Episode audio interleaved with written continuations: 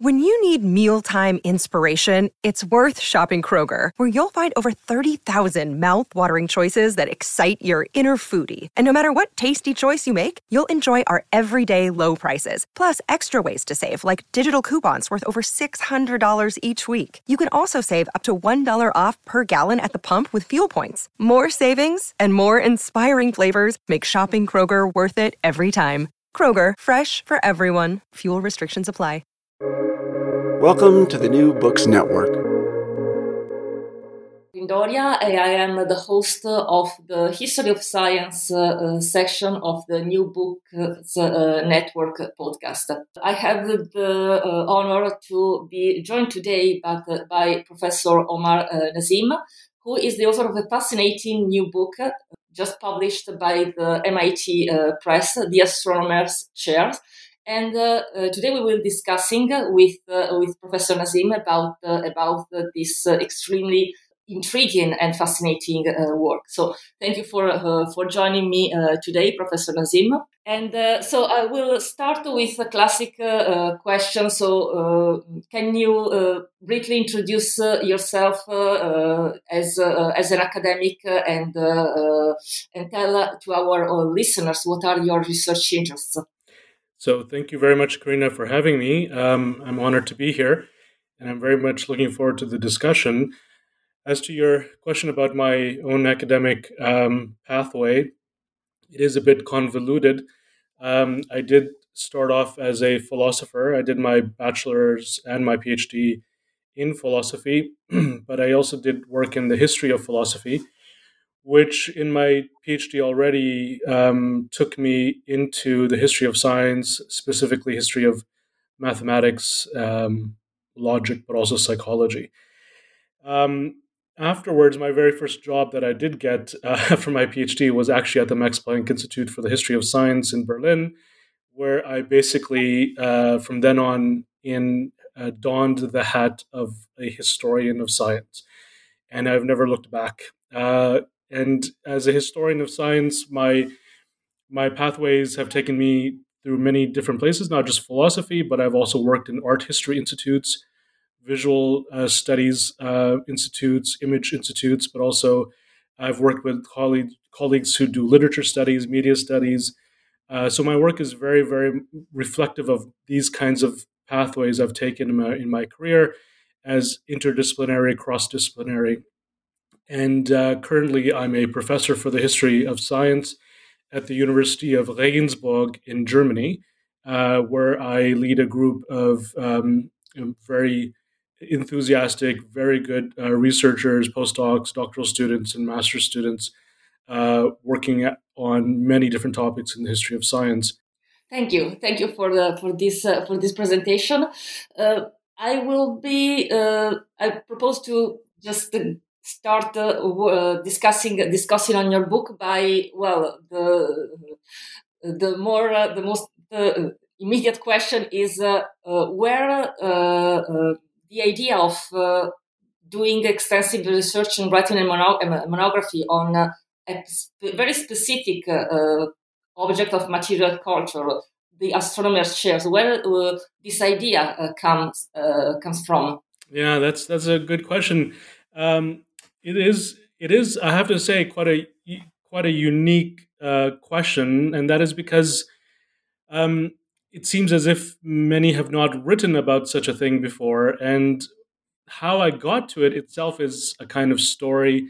Um, partly to answer your previous question as well, my my research is you know really dedicated to uh, image making in the sciences, and specifically you know how images function with observation specifically. And I've written a book called The Observing by Hand that actually details the drawing practices in astronomy, for instance, in the 19th century. I'm currently working on astrophotography.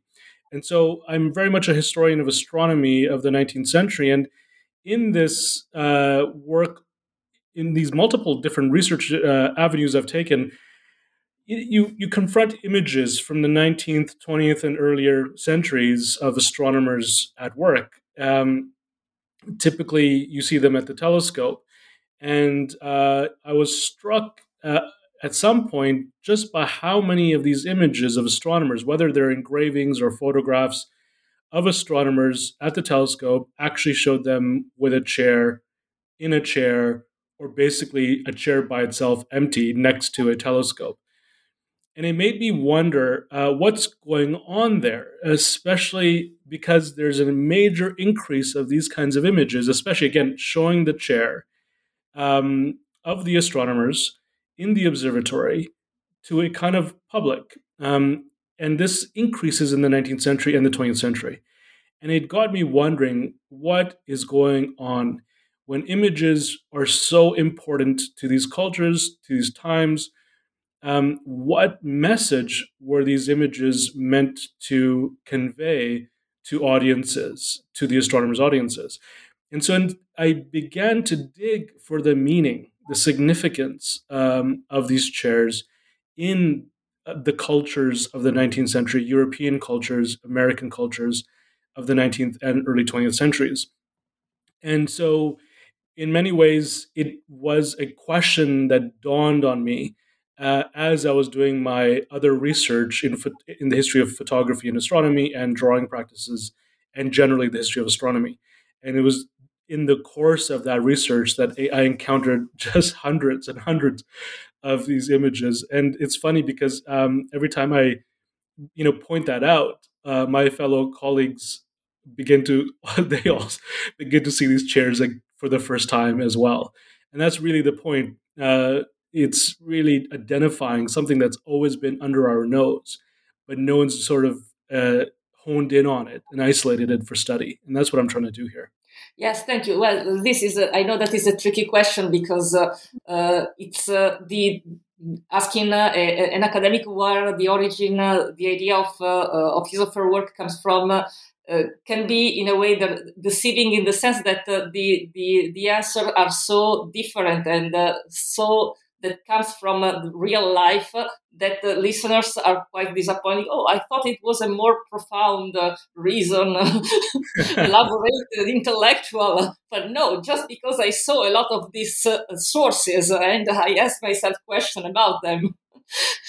um, so, uh, but yeah, exactly. and but you start your book not uh, discussing uh, the uh, the astronomer's chair, but discussing uh, the uh, chairs in general and pieces of furniture, and highlighting especially how charged of meaning uh, were have been this piece of furniture from a social and cultural perspective since the more times since very far away in history. Yeah, yeah, no. So. Um, so, in order to then try to make sense of these chairs, I had to really then uh, understand chairs more generally. So, you have the astronomer's highly specific chair. Maybe I should say a bit more what these chairs are, because the astronomer's chairs uh, uh, in the 19th century and parts of the 20th century are very much task specific, specialized, and mechanized chairs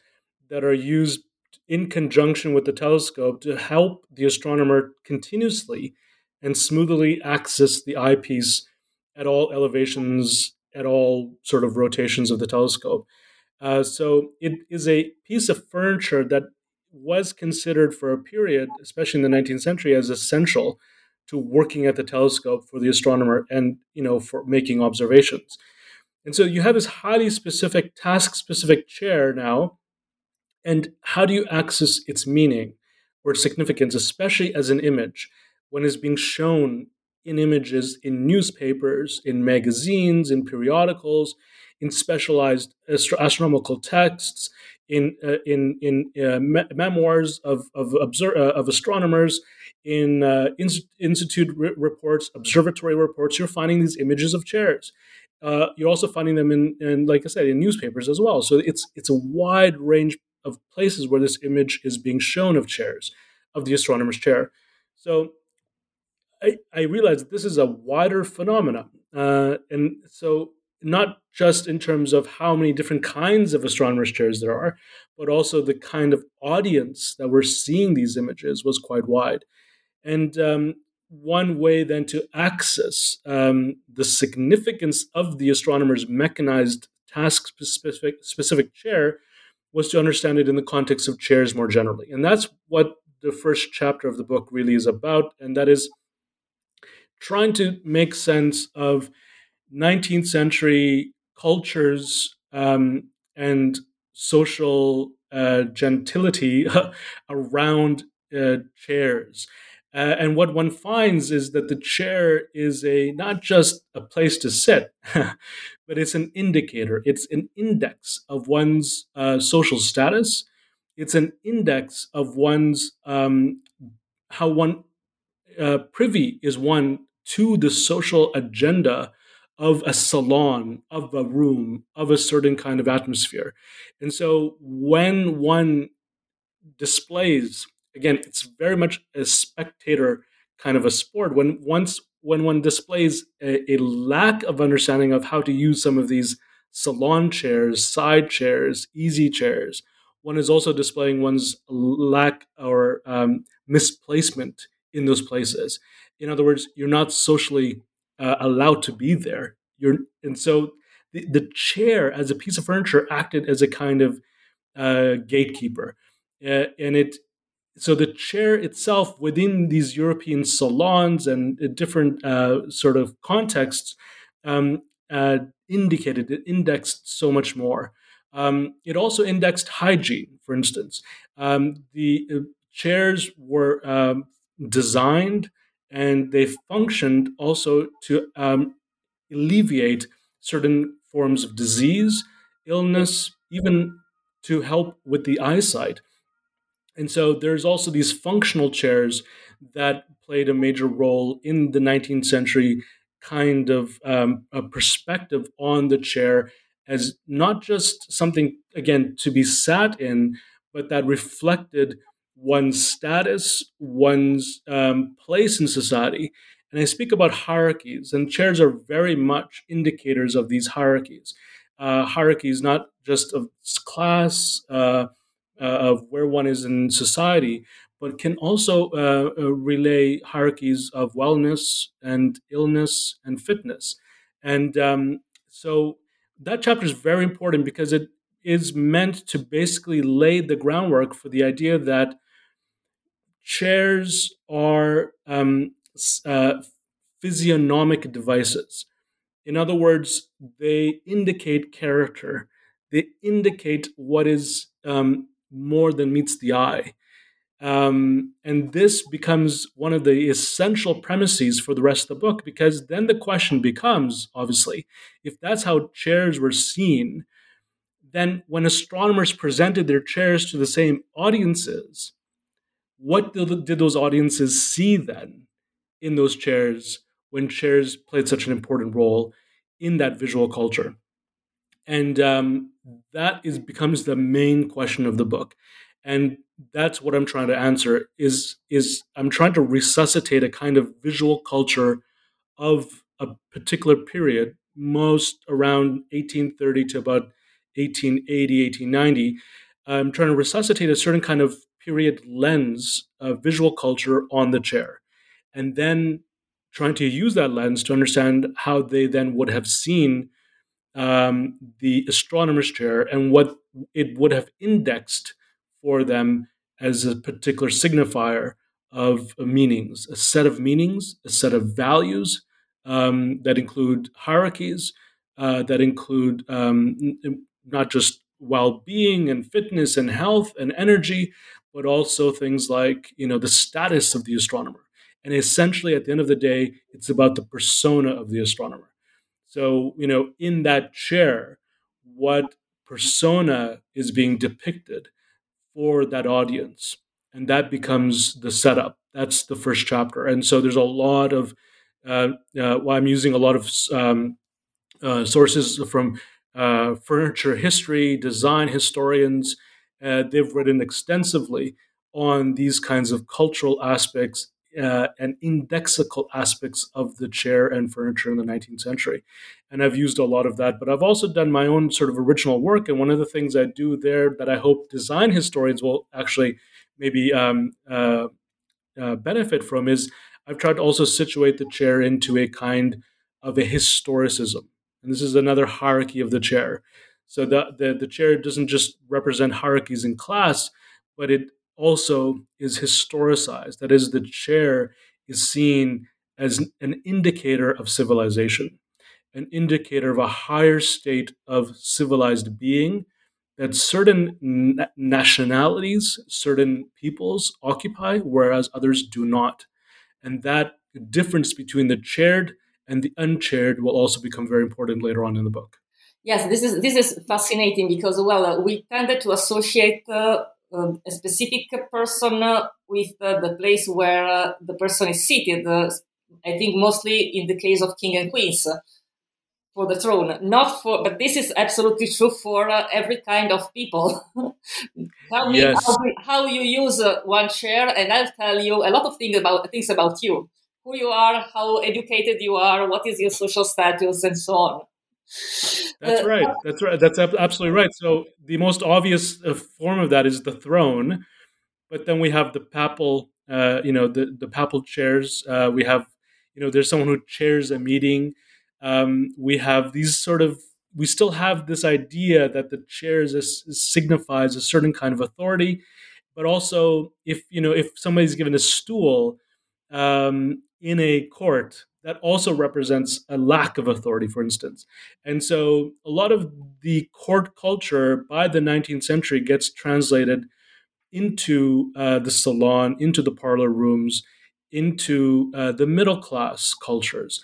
And so that's what i'm tracking as well how those how those more courtly um, etiquette cultures get translated into middle class bourgeoisie uh, atmospheres and, and, and, environments where this kind of stuff is happening, and where a lot of these assumptions about the chair continue to some degree or other um, in terms of being indicators, representational devices for who one is, you know, in their character, in their class, in their race, even, and so on.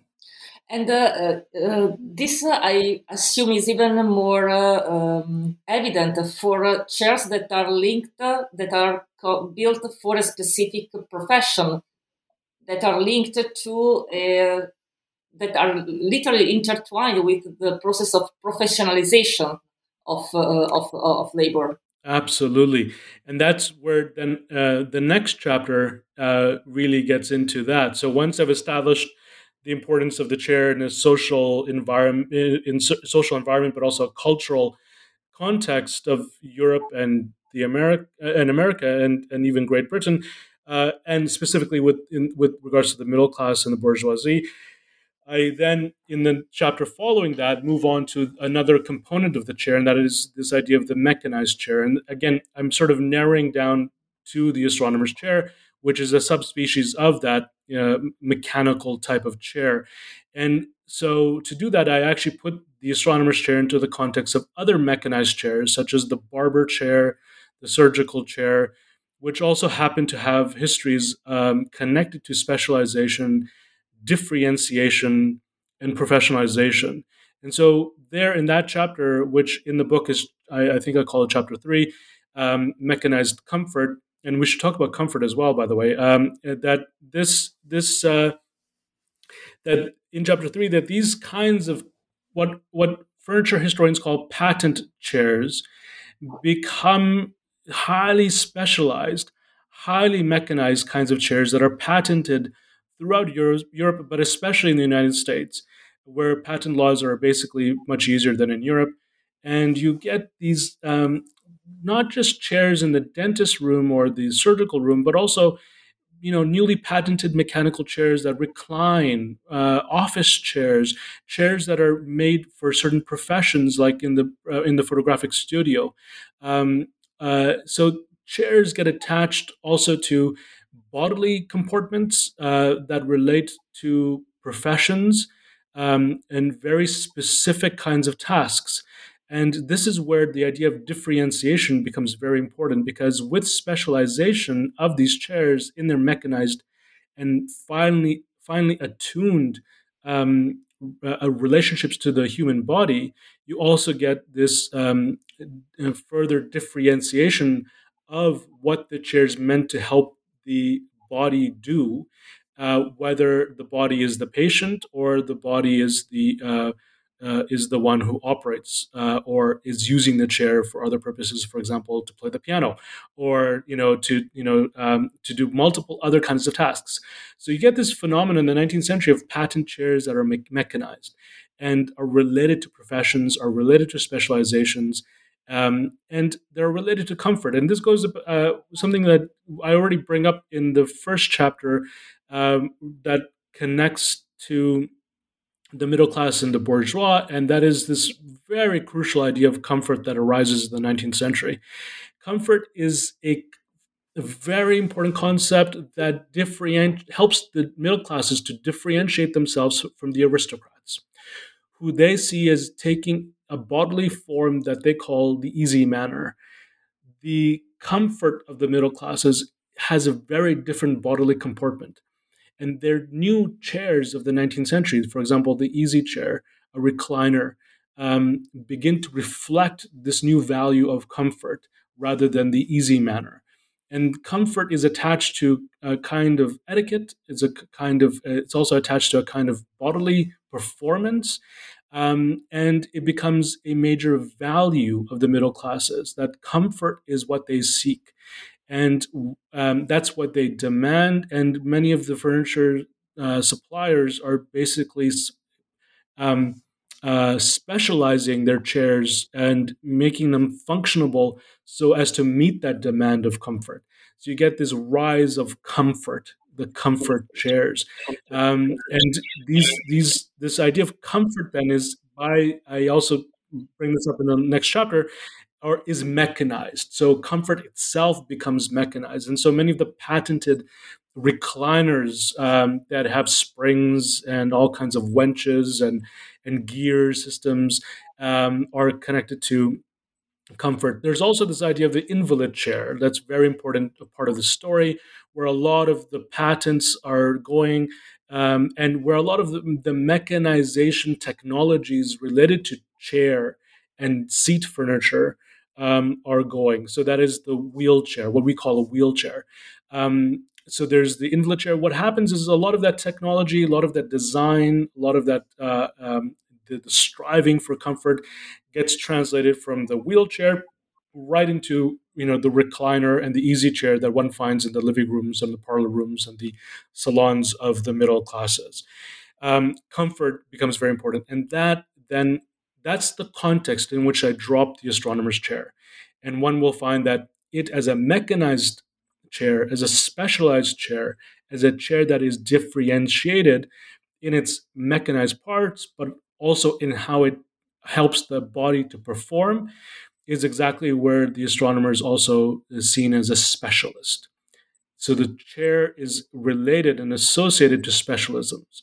And so the astronomer in his chair is also showing and indexing a kind of specialism, a kind of differentiation, um, and that his bodily comportments are specialized and attuned to his work, and that's what it's meant to show his audiences. But it's also meant to um, it's also meant to show comfort, and this relates to uh, another a number of other issues that I, I think will come up as we go further.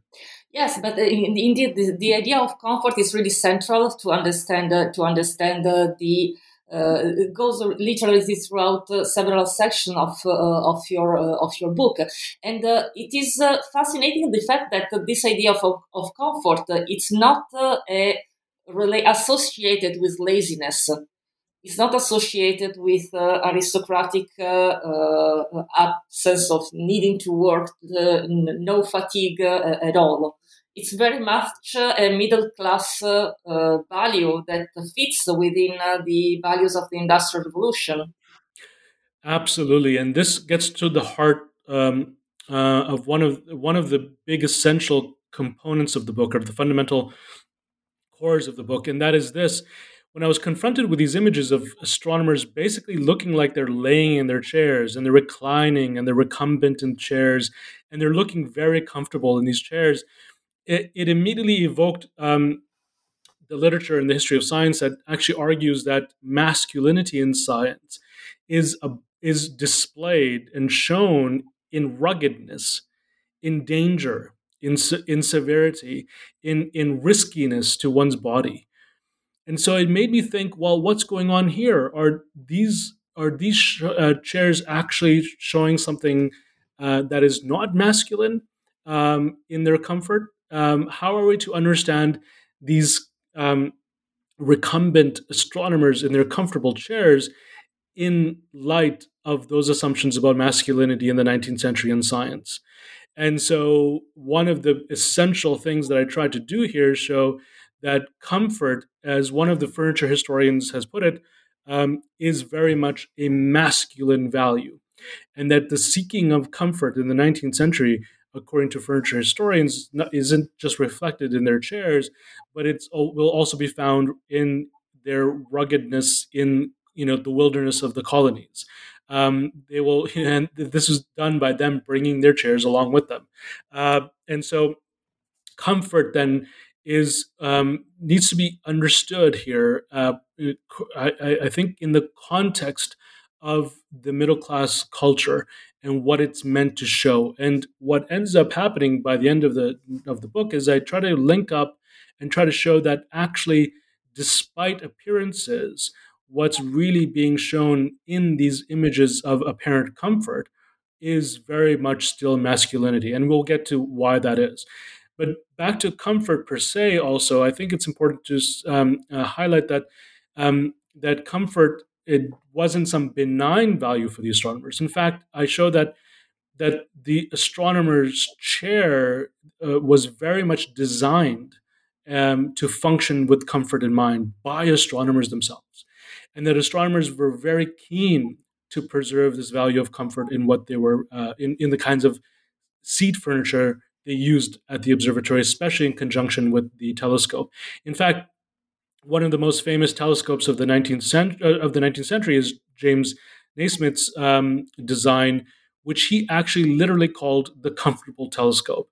That's his terms, and um, w- that's not a coincidence. And so, what, what I'm showing, I'm able to explain that this is much more than just a accidental uh, label but rather represents an entire value system of a certain class of society in Western Europe in the 19th century.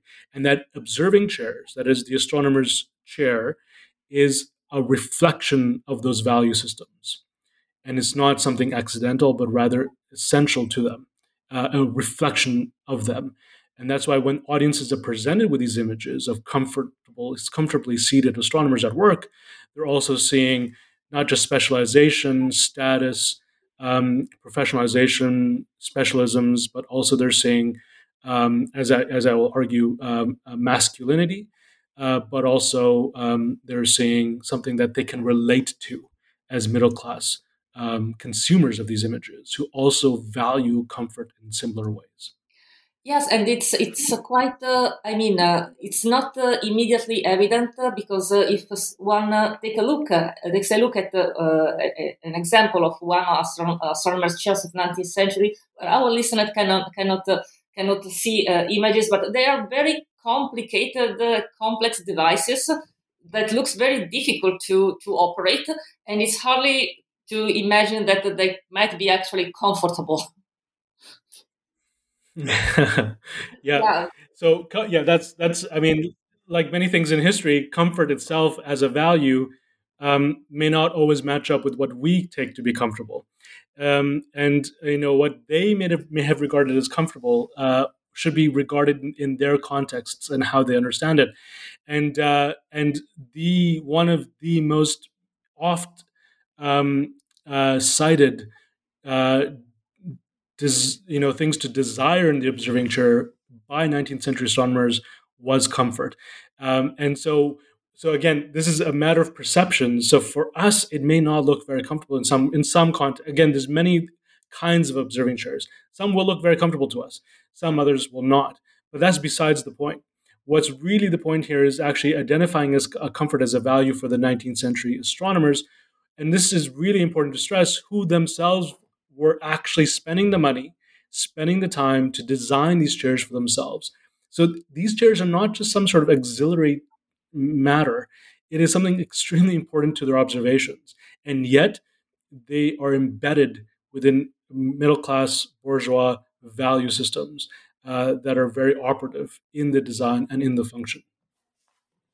Yes, and another another uh, aspect of uh, uh, characteristic that you, you know, illustrate very very well, it's how this the chair was the result of a cooperation between astronomers and, and the technicians. So let's let's say of mutual yeah, so, together. Yeah, that's yeah. So so so often what happens is that the, the astronomers will design these chairs. They will draw them out. They will they will uh, specify what they want and they will send them out to carpenters or upholsters, even uh, even um, their own technicians uh, in in house uh, in the observatory to develop, you know, to actually construct and put together these chairs for them. So there is this kind of relationship to to the technical class as well uh, in in their in the development and design of these chairs. The question of design of these chairs is a very interesting question, and one of the things here, again, uh, speaking now to the design historians, what I do here is that I show that there are certain kinds of mechanized uh, chairs that were designed not by engineers but by astronomers themselves that were not patented. So there's an entire sub series of mechanized chairs that are not patented but, but are shared amongst astronomers themselves. So you will find actually an astronomer designing a chair and then sharing it with other astronomers in journals at meetings. I found I found uh, evidence of of astronomers bringing smaller models of their chairs to meetings to show other astronomers the the the benefits of that design. Uh, so there was a lot of sharing of these designs going on uh, amongst astronomers themselves, uh, and they did spend a lot of time in this. Again, that's something a note for a historian. You know that this has to be taken seriously, um, and this also relates to a very uh, another essential and fundamental point of the book, and that is I'm connecting visual culture to material cultures here, and that's really an important, I think, innovation here that I'm trying to put forward to the benefit of my colleagues and other historians who work in these areas. And what I'm trying to do here is I'm trying to say, look, in understanding the visual culture, we could actually then make claims about and get a comprehension about the material culture of something. And so one of the claims then is saying that in understanding the values of the observing chair in the perception of the audience who are seeing these images, one is also able to tease out the values that go into the design of the material item itself. And the very the very function of the material object itself can be understood in the context of the same value systems that also feed into the visual culture of that time. So there's an overlapping and, and so eh, overlapping between the visual and the material culture by way of what I'm calling a representational field. And this is the field uh, of values and assumptions that feed into and actually even condition the visual and the material cultures in, in their own respective ways, but in shared ways. And so that's why I'm trying to use the visual culture to also inform our understanding of how those chairs actually functioned as objects. Yes, uh, and this is uh, another aspect that uh, that uh, uh, it's very it's uh, it's clear by the the, the numerous the, the very rich iconographic apparatus of of your book. These these devices were displayed in profession to professional in exhibitions. So they are published in catalogs. that was seen by by broad public. So definitely taking taking the visual cultural aspects out would be uh, not not it would be not possible to understand uh, this uh, this item in all its uh, its meaning and functions. And uh, uh, absolutely, yes, in, I even I even I even give ex- I even give examples of of, of you know tours given of observatories where ladies and gentlemen are at the observatory and they're actually shown visualized in images around observing chairs and and and uh, and admiring the observing chair itself uh, for what it is. And uh, speaking about uh, uh, about gender, uh, a question is that I was thinking about: Have you ever encountered images in which a female astronomer is depicted using an astronomer's chair, or it was very much exclusively an item conceived for a masculine use. Yeah, so um, I so I, I, searched low and wide uh, uh, for uh, images of women in an observing chair, and I did find one of Maria Mitchell at the Smithsonian, which was turned into a postcard, again showing just how widely these things were uh, distributed. Um, but if you see the image, and I've got it actually in my book. By the way, the book is filled with images. It's about 105 images, and this is one of them, uh, and the only one actually of, of a woman uh, being shown in an observing chair. And when you look at it, and compared to the men in the chairs that are all around it, it looks very awkward. In fact, Maria Mitchell's not looking through the telescope, and she's looking sort of as, in a slanted way, and she's got her arms crossed, and she looks very, very uncomfortable in that in that situation. Um, that aside, um, the the point really is, I mean, is that um, that these chairs are also functioning in relationship to a certain kind of person, um, and that is a very much a racialized and genderized um, astronomer. That is a man, and is specifically a European man. Um, and this is something we, we, we get to at the last chapter. But before we get there, we need to isolate the issue of gender. And that, so we've gotten basically to specialize, specialize, uh, specialization, professionalization of the astronomer. We've got into the, you know, the function of these chairs, but it, we're still not done. And one of the things that really struck me um, was in finding images of astronomers, I came across an entire series um, all throughout the 19th century of images of Orientals drawn, quote unquote, Orientals, uh, drawn by Western artists of astronomers, um, non Western astronomers, who are never shown seated in any kind of chair. In fact, they are often shown cross legged, seated on, upon a divan or on the bare ground. Um, and for me, this um, is becomes the, one of the main contrasts that helps me to tease out the issue of gender. Why? Um, and this is chapter four now, and this is really um, this is an essential chapter for many reasons. But to focus on the gender question, what ends up happening is that I try to also get to the the physiognomic um, sort of understanding that the audiences would have had of these Oriental cross-legged astronomers that they would have encountered, um, and I, I do this using uh, travel logs um, and a bunch of other sources. We could talk about that. And what comes out is that it is very much an indicator of something that is effete, but also the demasculated. And the cross legged position for the Western observer in the Orient, uh, and then also of these images, it, it, for, for that kind of perceiver or uh, spectator, um, these images are very much uh, images of the feminized Orient. Um, these are cross legged, uncomfortable, undifferentiated, unspecialized uh, comportments of the body for an advanced science like astronomy. So, the bodily posture of the cross legged astronomer that is Oriental is seen very much as in discord with the specializations that are required by modern astronomy. And but at, at the heart of it is that these are um, emasculated images.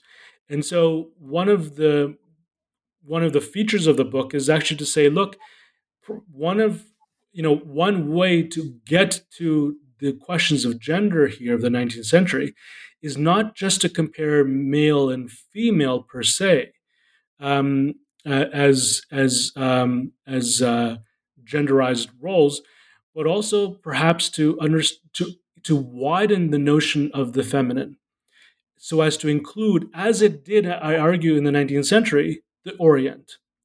So the Oriental also becomes the feminized counterpoint to the masculine Western astronomer.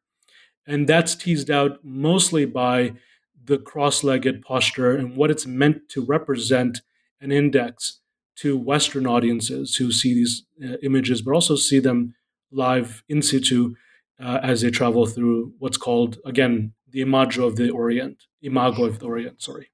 Yes, and uh, uh, definitely this this uh, was uh, was another this is another absolutely fascinating point of your of your analysis. this image of the cross-legged Oriental astronomers that it's that it's meant to be the the the, the direct opposite of of the Western uh, Uh, expert, virile, and uh, uh and energetic uh, astronomer. And one of the features of these chairs that you also that you highlight is that they were meant to optimize the use of uh, uh, the, the, the, human body of, uh, of the astronomers and to maximize the efficiency of the energy of, of, of this specific kind of scientist. Absolutely. Uh, thank you for that. Um, the the contrast with the Orient again is not a simple convention here, but it's very much uh, a reflection of that period where this where we're talking about here about, about personae. Um, and the astronomer's persona in the West is um, here being contrasted to the persona of the Oriental astronomer uh, in the again the so-called East.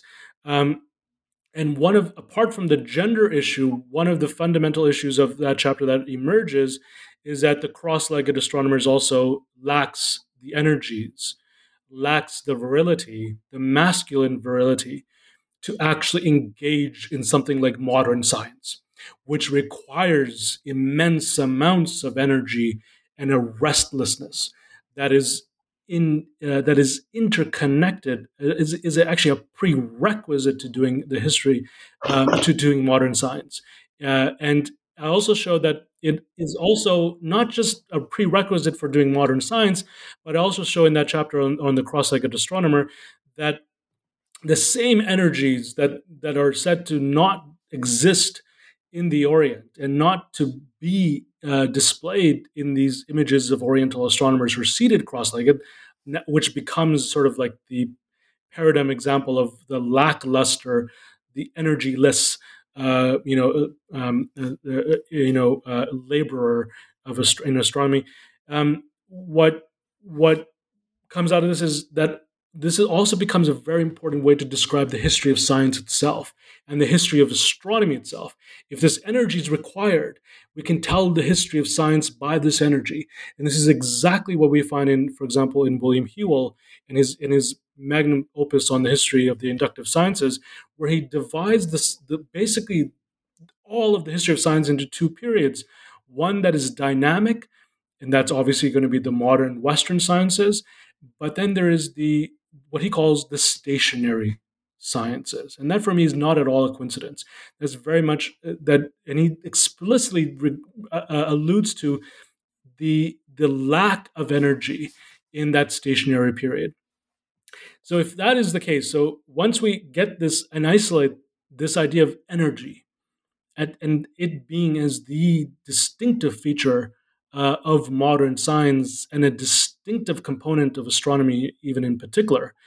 Um, when we get to the last chapter, then this is becomes then highlighted. This becomes the entire point of that chapter, which I called um, restless energies, um, and this is where it is it is then connected to masculinity, and connected also to the to the to how this masculine energy, and then which is also then racialized as European um, how it flows through the circuits and conduits of empire and, and colonies around the world.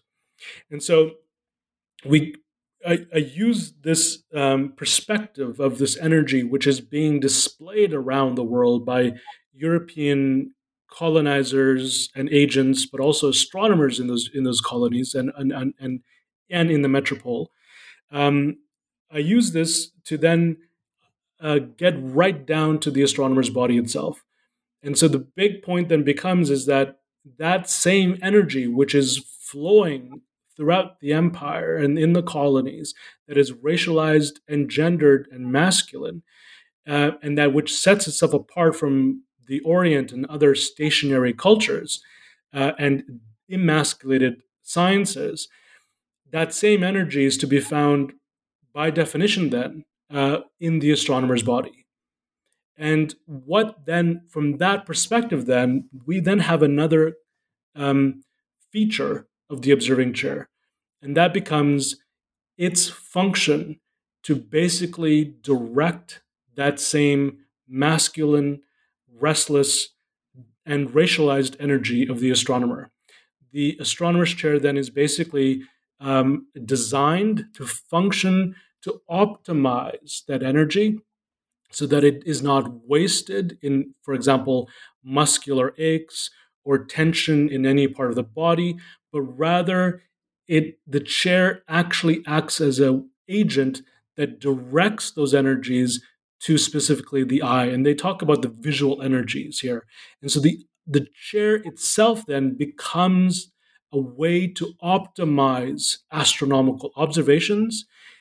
And that can only be fully comprehended and appreciated is if one underst- puts that in the context of these racialized and um, and gendered energies that are prevailing the world at this time and are reflected in the mundane, the regular, the routine chair of the astronomer itself. In other words, the chair is a kind of microcosm of a macrocosm of the 19th century. And the astronomer's body in it is not simply then a, a, a, a not simply a display of some man in comfort, but rather it's showing that that this man's energies, which are basically driving the modern world, are being well directed, are being well regulated, and well managed by that chair. Yes, it's, it's quite, uh, um, I mean, uh, uh, a little bit uh, disturbing to think that the ideas that, that concepts that are so relatable for us today, like uh, uh, like a comfort, wellness, um, like optimizing energies, were linked to concepts like racism, imperialism, and so on in the in the past. And uh, well, you you you discuss also how well uh, not just these uh, devices, the astronomers' chairs, uh, uh, arrived and uh, in the visual culture of of Europeans, but also how they fade away at certain at a certain point. So what what's happened? You know, that's a very important point now. So I also I don't end the story just there. I also then try to explain the fading away uh, of the observing chair as a piece of uh, important equipment uh, in the astronomer's observatory. And so by the 1890s, um, especially at the turn of the into the 20th century, in the 1900 uh, period, you get this this preference now for something else. Um, and I like to say that energy is no longer housed in these, you know, racialized, gendered imperial bodies, uh, but now become, um, you know, uh, put into and used in hydraulic machines and water, know, water through water, but also electricity. And what one gets instead are electric rising or hydraulic rising floors um, you get galleries uh, that are actually mechanized and uh, and actually have engines attached to them. So observatories here now are getting not only larger telescopes, where chairs seem to be a bit not appropriate to the sizes that are um, being employed. Um, but you also, because of the size, you need another kind of access to these very large telescopes that are emerging in the, in, at, that, at that period of time. So you get these galleries and all, all, all these other kinds of things that are actually appearing in terms of uh, mechanized arts to access the telescope. So chairs begin to fall out of favor. Um, they don't fully disappear. That should be noted very clearly.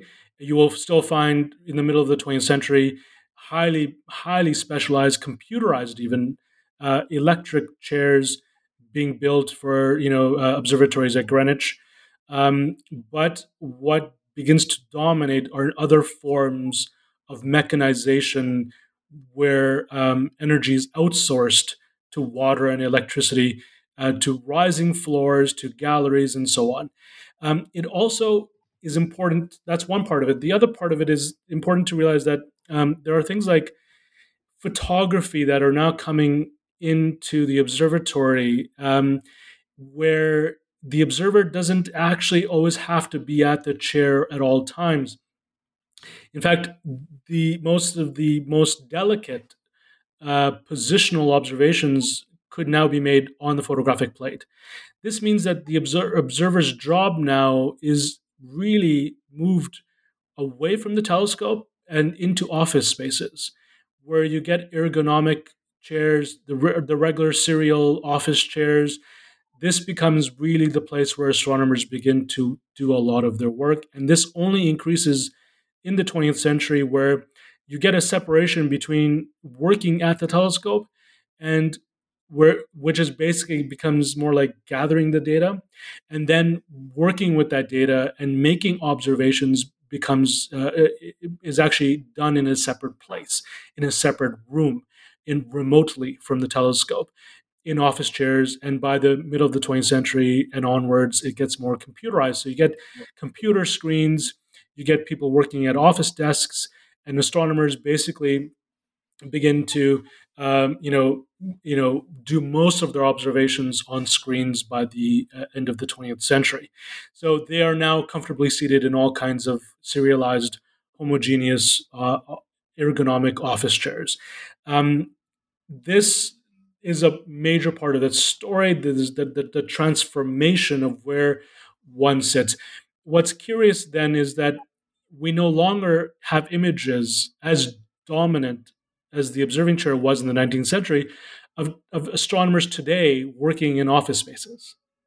And that for me is an interesting uh, uh, uh, point about what we value today. So if if observing chairs reflected a certain value system, as I'm arguing they did, that was global and imperial and so on, um, what do images of astronomers at work today actually show us and what do they mean for us today. And um, that's very a bit more difficult to get to because there's very few of those kinds of images. Rather there's a preference now for images of what we call pretty pictures nebulae the recent black hole. This becomes the way that astronomy now is pub- that's the public face of astronomy now. Um, and that just represents tectonic shifts in what i'm calling the representational fields of, of science. Uh, and so things do change, and these, these values are changing, and they ref- are reflected in what our furniture index to us in different periods, in different times, in different places.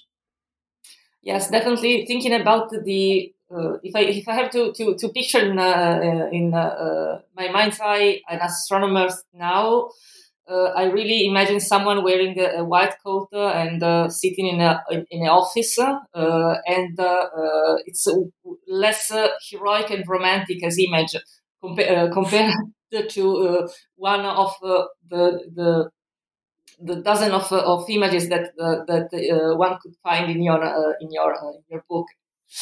But well, this is you, this is not the, the very end of uh, of your uh, of uh, your work because uh, you uh, conclude your uh, your book with a chapter discussing the psychoanalytical couch, Freud's couch. So can can you explain how it is related to the main topic of your of your work?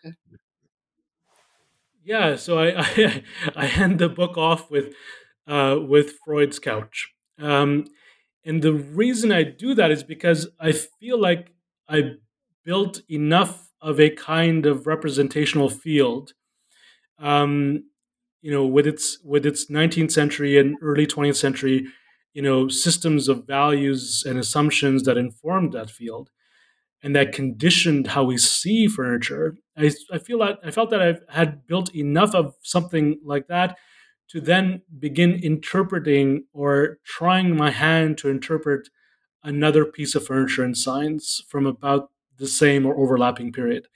And and so I used the equipment and the results and some of the conclusions that I came up with to cast some new light, uh, perhaps a new understanding of the role, the function, even the design of Freud's couch for his science of psychoanalysis. And um, what's what's fundamental here is a few aspects of that older representational field that I basically spend the whole book detailing come to inform our understanding of Freud's couch. And so one of these aspects is the historicism that's ever present in the 19th century representational field that is used to inform our our perspective on those observing chairs. And this historicism is very much a, a, an Enlightenment legacy that basically is progressive uh, and basically says something like, "We're all moving to um, you know more advanced states, um, and it's a linear kind of teleological move." But even more fundamental is that what's left behind are other cultures, other peoples, other races. Um, and the, the ones who are left behind in the representational field of the 19th century and in, in this historicism um, are very much thought to be surmounted, overcome. Um, and that is part of the triumphant legacy of, of, this teleological progression of history. And this is, again, this is the rep- one of the features of the representational field that I use to inform my work on the observing chair. Um, that then I bring to with me to my interpretation of Freud's couch. Um, and what I find is really interesting is that what Freud is able to do is that he inverts this historicism so that it's no longer a matter of surmounting or overcoming the inferior races or inferior peoples or cultures who have now been basically annihilated or or, or subjugated. Um, rather, what he proposes is that um, these are still with us, and they're never going to go away. They're still a part of who we are, and the danger is not so much um, annihilation; it's more it's more that we may revert as Western, modern, European, white people, um, that we may actually revert to these lower, savage, barbaric states. So this this is uh, this atavism is very very much in the forefront of Freud's um, uh, perspective, um, and it and, and it, it forms that's the representational field that informs his couch. So his couch then is basically laden with a divan, right? It becomes a divan, and it's it's orientalized with a Turkish carpet. In fact, one of his patients called it the analytic divan. And Freud would often refer to it as the analytic divan as well, recognizing the orientalized nature of this divan. And so not only was this was this couch laden with a Turkish carpet, but the walls were, the floors were. He even had uh, many, oh, nearly two thousand um, um, uh, statues and artifacts uh, from antiquity, many of them coming from the so called Orient. Um, this then I wanted to understand in the context of what I've just written. And so what it what what ends up happening is that I try to show that the observing couch, which is which is for the astronomer the energized and regulated manner of observing the heavens, for Freud's observing couch, that is the divan, that is the analytic divan or the, the, the Freud's couch, is actually a means of regulating those energies in a way that can help the observer himself go or herself into themselves rather rather than into the cosmos. So um, the going into oneself is a historicized journey into different layers of one's own self, where one might find the Orient, where one might find the savage and barbaric and the African. And so the very lair of the Freud's psychoanalytic couch is orientalized for two purposes then. First, it's meant to be the very first strata, the very first layer that allows the patient to be sunk in to that journey that they're going to be taking back into time, back into their history. And that is not just a personal history, but also a collective history in this historicism.